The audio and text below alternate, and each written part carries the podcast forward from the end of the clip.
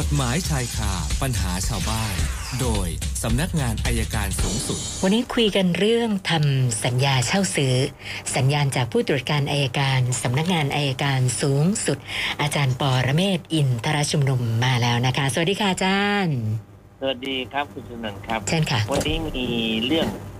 ไม่มันก็ไม่ใช่เรื่องตลกอะนะแต่เป็นเรื่องแปลกๆไงค่ะต้องกลับมานำนำเล่าสู่กันฟังสักนิดหนึ่งเพราะว่า บางทีเราเราก็ไม่ค่อยได้สนใจกันคือเรื่องการทำสัญญาเช่าซื้อ เวลาเราไปทำสัญญาเช่าซื้อล่ะ แล้วเขาก็จะขอเรื่องของทำไฟแนนซ์ใช่ไหมครับค่ะทำไฟแนนซ์เนี่ยเราก็เราก็จะเห็นว่าเวลาไฟแนนซ์มาติดต่อเราเนี่ยนะครับเขาก็จะมาติดต่อผู้ผู้ผู้ที่จะเช่าซื้อเนี่ยเขาจะให้บางบางไฟแนนซ์เนี่ยจะให้เราเซ็นชื่อไปในสัญญาสัญญาเช่าซื้อ โดยที่ยังไม่มีข้อความโอ้อ่าค่ะโดย โดยเขาจะอ้างว่า เพราะว่าเลขรถเลขทะเบียนเลขอ่าเลขเลขเลขรถอะไรก็ยังไม่ได้จะขอเอกสารทุกอย่างเพื่อประกอบการขอเชื่อ แล้วก็ให้ลูกค้าเนี่ยเซ็นสัญญาเลย นี่ผมได้รับข้อร้องเรียนเมื่อเช้าด้วยจากจากหนองคายค่ะนะครับ แล้วก็เซ็นว่าเซ็นสัญญาเช่าซื้อเสร็จแล้วในสัญญาซื้อก็เขียนว่าได้รับรถตั้งแต่วันนี้ ซึ่งจริงๆไม่ได้รับอะไรเลยอ่านะครับซึ่งลูกค้าก็ต้องถามทำไมต้องเซ็นสัญญา ที่มันยังไม่ได้กรอกนะครับผู้ปกติเราจะไม่เซ็นไฟไฟแนนซ์ก็จะตอบบางคนของไฟแนนซ์เนี่ยบอกว่าทุกไฟแนนซ์ทำแบบเนี้ยทำแบบนี้ เพราะว่าเป็นกติกาของไฟแนนซ์อันนี้จะจริงจะเท็จยังไม่อาจยืนยันได้เพราะยังไม่ได้ตรวจสอบ ให้เซ็นไปก่อนจะได้ไม่ต้องเซ็นทีหลังพอเสร็จแล้วจะได้เอารถมาให้เลยนะครับปรากฏว่าที่หนองคายเนี่ยก็อย่างเงี้ยเซ็นไปแล้ว แล้วเสร็จแล้วก็อีกเดือนหนึ่งได้รถพอเดือนหนึ่งได้รถปั๊บ อีกไม่กี่วันมาเก็บค่าเช่าซื้อค่ะมันเหมือนกับว่า ยังไม่ได้ครบรอบเลยคุณชนะแต่มันครบรอบตามสัญญาแล้วค่ะเพราะเส้นเร็วเราต้องผ่อนชำระวันที่สามสิบค่ะรถเนี่ยเราก็ได้วันที่ยี่สิบค่ะให้ชำระงวดที่หนึ่งทีนี้มันจะไม่ตรงงวดผมไม่ตรงงวดก็กลายเป็นการผิดสัญญาอะอันนี้ประเภทที่หนึ่งประเภทที่สองเราเช่าซื้อปั๊บก็เอาไปเซ็นสัญญาวันเช่าซื้อวันได้รถเรียบร้อยปุ๊บ เขาจะให้เราชำระค่าเช่าซื้องวดที่หนึ่งก่อนเลย ซึ่งความจริงมันไม่ใช่หรอกต้องรออีกเดือนหนึ่งถึงจะชำระแต่เขาให้ชำระให้นับเป็นงวดที่หนึ่งเขาถามว่าทำไมรีบงวดที่หนึ่งคำตอบที่ได้รับก็คือว่า อันนี้ไปเช็คมาแล้ว เพราะงวดที่หนึ่งเนี่ยส่วนใหญ่จะเป็นคอมมิชชั่นของผู้ผู้ขายอ๋อค่ะอ่าเออ เพราะฉะนั้นนั่นวิธีการที่ถูกต้องนะครับ ผมแนะนำให้อย่างนี้ เวลาจะทำเช่าซื้อรถยนต์ถ้าที่ถูกแล้วเนี่ยเขาจะตัวแทนของไฟแนนซ์จะมาพบเราจะถามข้อมูลขอเอกสารนะครับ เอกสารไปเยอะเลยให้สำเนาได้แต่ไม่ต้องเซ็นอะไรเลย ไม่ต้องเซ็นรับรองสำเนาไม่ต้องเลย ให้เขาดู แล้วเขาจะไปตรวจว่า เราติดเครดิตบูโรไหมเราจะได้ไหมนะครับ แล้วเขาก็จะมาให้เราเซ็นสัญญาอีกครั้งในวันที่เรารับรถ แต่ในวันที่เรารับรถบางครั้งในบริษัทไฟแนนซ์บางทีเองก็พลาด ไม่ได้เช็คให้ดูไว้ดีว่า เลขเครื่องเลขเท่าไหร่ เลขแชสซีตัวถังอะไรเลขยังไงเขาจะอ้างอย่างนี้อยู่ตลอด ซึ่งความจริงเนี่ยสมมติคุณสุนันท์จะซื้อรถ ยี่ห้อหนึ่ง รุ่นหนึ่ง บอกจะรับรถวันที่สิบคุณสุนันท์คิดไหมครับว่าไอ้บริษัทที่ขายรถเนี่ยเขาไม่เขาไม่รู้ว่าคุณสุนันท์จะเอาคันไหนค่ะไม่มีทางหรอกเขาต้องเตรียมรถให้คุณสุนันท์ล่วงหน้าอย่างน้อยก็สองสามวันค่ะ มันก็ต้องมีเลข chassis number เลขตัวถัง number มีหมดแล้วทำไมไฟแนนซ์ไม่ไปเอาเลขตัวนี้มากรอกในสัญญา ผมกำลังแนะนำว่าเวลาทำสัญญาเช่าซื้อรถจากไฟแนนซ์เนี่ยนะครับ ให้เขากรอกให้ครบทั้งหมดเลย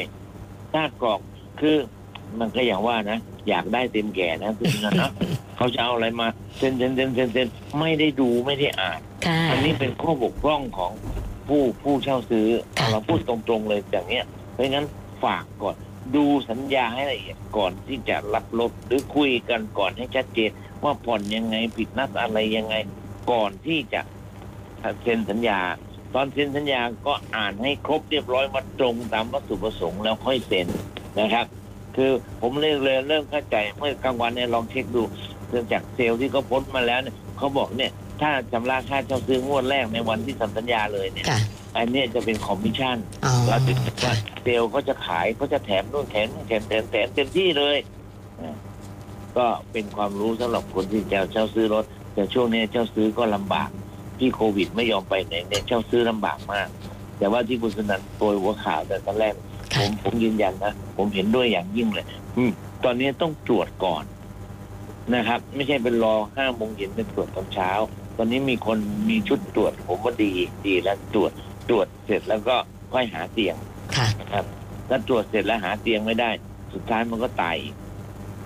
สามต่อก็ฝากไว้คนที่เป็น ตอนนี้ก็ผมต้องบอกว่าต้องป้องกันทุกที่ ผมต้องเริ่มใส่สองชั้นนะค่ะเริ่มไม่ไว้ใจแล้วมันระบาดหนักเหลือเกินก็ฝากท่านผู้ฟังนะครับ เริ่มใส่ช่วยตัวเองก่อนแล้วค่อยให้รัฐช่วยเราค่ะเอาคำถามเลยนะคำถามเริ่มจากท่านแรกก็เรื่องรถเหมือนกันนะคะ คุณนิพนธ์ค่ะอาจารย์บอกว่า อยากจะทราบว่ากรณีที่เราไปจองรถไว้นะเงินจองก็ 1 0,000 บาท แล้วสมมุติถ้าเกิดว่าไฟนั้นซ์ไม่ผ่านมีปัญหาเนี่ยนะคะนะตรงนี้เขาถามว่าเงินจองเนี่ย นะบริษัทรถต้องคืนเราไหมคะอาจารย์ มันต้องคืนครับ เพราะนี่คือคือไอการที่เอาเงินไปให้เขาจองเขาไว้ยืนยันว่าผมซื้อแน่ถ้าผมผ่านไปนั้นถ้านะคะเออเงื่อนไขเพราะฉะนั้นเวลาเซ็นใบจองก็เหมือนกันใบจองต้องเขียนเลยครับนะฮะจองรถยี่ห้อนี้ รุ่นนี้ ราคาเท่านี้สีนี้นะครับ โดยผมจะวางเงินไว้ก่อนหนึ่งหมื่นบาท แล้วก็เติมโดยเงื่อนไขว่า เมื่อผ่านไฟแนนซ์ ถ้าไม่ผ่านไฟแนนซ์ต้องคืน อันนี้คือข้อสัญญาที่ที่เป็นธรรมด้วยกันทั้งสองฝ่ายนะครับ แล้วแล้วสังเกตดูนะ ผมบอกเลยสังเกตดู พอเราไปคุยกับบริษัทบริษัทผมไม่รู้เรื่องเป็นเรื่องของเซลล์มันจะเป็นอย่างนั้นทุกครั้งเลยค่ะต่อไปผมว่าฝากบริษัทขายรถนะครับ อยากจะขายรถนะทำกันอย่างตรงไปตรงมา เซลล์เซ็นและผู้จัดการเซ็นเป็นพยานได้ไหมไม่ใช่ว่าให้เซลล์มาทำกันตัวต่อตัว เซลล์เนี่ยบางทีบางทีก็เป็นพวกฟรีแลนซ์นะ อยู่บริษัทนี้พอรถเราไม่ได้ปั๊บย้ายบริษัทแล้วค่ะ ปัญหาคือผมว่าคนเราไม่ซื่อสัตย์นะครับค่ะ อีกท่านหนึ่งคุณวิชาญก็เรื่องรถเหมือนกันนะคะ ก็บอกว่าเมื่อสักครู่ที่ได้ฟังอาจารย์เนี่ยคือเรื่องการอ่านสัญญาก่อน เขาบอกว่าดูน่าจะยาก เนื่องจากว่าเวลาเจ้าหน้าที่ไปนั้นเอามาให้เซ็นเนี่ยนะคะ ก็คือเซ็นเซ็นเซ็นอย่างเดียว แล้วก็สัญญาเยอะมากๆนะไม่มีโอกาสจะได้อ่านก่อนนะคะ แล้วงวดแรกเนี่ยเขาบอกก็เก็บพร้อมเงินดาวเลยอะค่ะอาจารย์อ่านั่นแหละครับ เนี่ย เดี๋ยวเดี๋ยววันหลังเนี่ยผมว่าจะไปหาไอ้สัญญาที่ของฟินแนนซ์มาเนี่ยมาลงเผยแพร่ในเฟซบุ๊กทีละข้อทีละข้อให้เข้าใจ ที่จริงเราเสียเวลาอ่านสักนิดหนึ่งก็ได้นึกอย่างนี้นะครับ ท่านผู้ฟังครับท่านน่ะ เป็นผู้มีอิทธิพลมากกว่าเขาไม่ให้อ่านฉันไม่วางเงินไฟแนนซ์นี้ไม่ให้ก็ต้องไฟแนนซ์อื่นก็ได้ค่ะคิดอย่างนั้นนะอย่าไปยอมเขาทั้งหมดเพราะเราเป็นผู้บริโภค ต้องใหญ่กว่าผู้ประกอบการครับ ค่ะ คุณปริยาพรอยู่กินกับสามีมา 15 ปี ลูกก็มีด้วยกัน 3 คนจดทะเบียนสมรสถูกต้อง ปรากฏว่าอ่าสามีย้ายไปทำงานต่างจังหวัดนะคะนะก็มีแบบว่าติดต่อกันเป็นระยะระยะ ล่าสุดมีคนแอบส่งข่าวว่า สามีกำลังจะไป แต่งงานกับผู้หญิงอื่นนะโดยที่ฝ่ายหญิงเนี่ยเขาก็รู้อยู่แล้วนะคะว่าสามีมีครอบครัวแล้ว ก็เลยสอบถามมาว่าครับกรณีแบบนี้เนี่ยเราฟ้องเรียกค่าเสียหายจากฝ่ายหญิง แล้วก็ฟ้องหย่าสามีเลยได้ไหมคะอาจารย์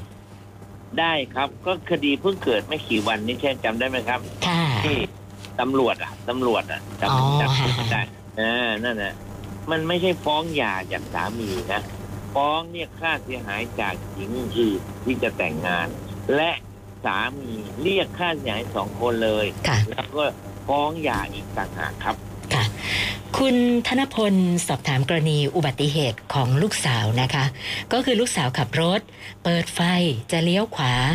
นะแล้วก็จังหวะกำลังจะเลี้ยวเข้าซอยจักรยานยนต์คันหนึ่งขับมาด้วยความเร็ว ชนท้ายลูกสาวเข้าไปเต็มๆ แล้วแถมคนขับได้รับบาดเจ็บอาการสาหัสด้วยนะคะ ก็เลยสอบถามมาครับว่ากรณีแบบนี้ใครผิดใครถูกล่ะคะอาจารย์ เดี๋ยวนะเราเลี้ยวขวา เราจะเลี้ยวเอ่อเปิดไฟเลี้ยวขวาแล้วก็กำลังจะเลี้ยวเข้าซอยเข้าซอยค่ะแล้วรถวิ่งตามหลังมา ใช่ค่ะ แล้วก็ขับมาชนท้ายค่ะอาจารย์อ๋อ ชนท้ายผิดแล้วครับชนท้ายเขาผิดแล้วเราไม่ผิดหรอกครับค่ะเราเปิดไฟเลี้ยวชัดเจนแล้วก็ไม่มีปัญหาครับค่ะ คุณภูริเดชนะคะบอกว่าเอ่อกรณีฝนตกหนักแล้วเราขับรถผ่านตรงที่มีต้นไม้ใหญ่นะถ้าต้นไม้หักโค่นลงมาทับเอ่อบริบริเวณรถเราได้รับความเสียหายเนี่ยนะคะ อยากจะทราบว่าแล้วเราจะไปเรียกร้องค่าเสียหายจากใครได้คะอาจารย์ อันนี้น่าจะไม่ได้ครับ เพราะเป็นเหตุสุดวิสัยอ๋อเหค่ะตุวิสัยโดยตรงนะครับ ค่ะ มันมันมันไม่เหมือนกับไอ้ป้ายโฆษณา เพราะต้นไม้เนี่ย ต้นไม้เนี่ยเราจะเห็นว่ากรมทางหลวงเขาเขาพยายามจะตัด เพราะเขารู้เป็นการป้องกันภัย แต่ด้านการที่เขาไม่ตัดเนี่ยจะบอกว่า เพราะไม่ระมัดระวังเนี่ยไม่ใช่ ค่ะ แต่ถ้าป้ายโฆษณาเนี่ยติดที่สูงเนี่ย เจ้าของป้ายก็รับผิดชอบ ถ้ามีท่อระบายน้ำเปิดฝาไว้ ก็ก็เจ้าของท่อก็ต้องรับผิดชอบ แต่ต้นไม้นี่เป็นเหตุสุดวิสัยจริง ๆ ครับ ค่ะ คุณภูริเดชนะคะเอาเดี๋ยวนะท่านต่อไปคุณประพบกับอาจารย์บอกว่า เจอเหตุการณ์ รถจักรยานยนต์คันหนึ่งนะขับตัดหน้ารถบรรทุก แล้วปรากฏว่ารถบรรทุกเขาก็เลยต้องเบี่ยงหลบกระทันหัน ปรากฏว่ารถบรรทุกพุ่งชนต้นไม้ข้างทางนะคะ ก็เลยสงสัยว่า กรณีแบบนี้ถ้าเรามีกล้องบันทึกเลขทะเบียนของจักรยานยนต์ไว้เนี่ย ให้ตำรวจตามตัวมารับผิดชอบค่าเสียหายให้รถบรรทุกได้ไหมคะอาจารย์ ได้ครับ ก็เงี้ยเงี้ยได้ เพราะคือคือคิดถึงต้นเหตุก่อน ต้นเหตุมันเกิดจากใครเกิดจากจักรยานยนต์ค่ะและเป็นผลที่เป็นไปได้เพราะฉะนั้นรถจักรยานยนต์คันนั้นต้องรับผิดชอบครับค่ะ แล้วก็ท่านสุดท้ายคุณอนุชิตนะคะ อยากจะทราบว่าการทำสัญญาจำนองที่ดินเนี่ยทำเองได้ไหมต้องให้ใครมาเป็นพยาน หรือว่าไปทำที่สำนักงานที่ดินดีกว่าคะอาจารย์ ไปทำที่สำนักงานที่ดินครับ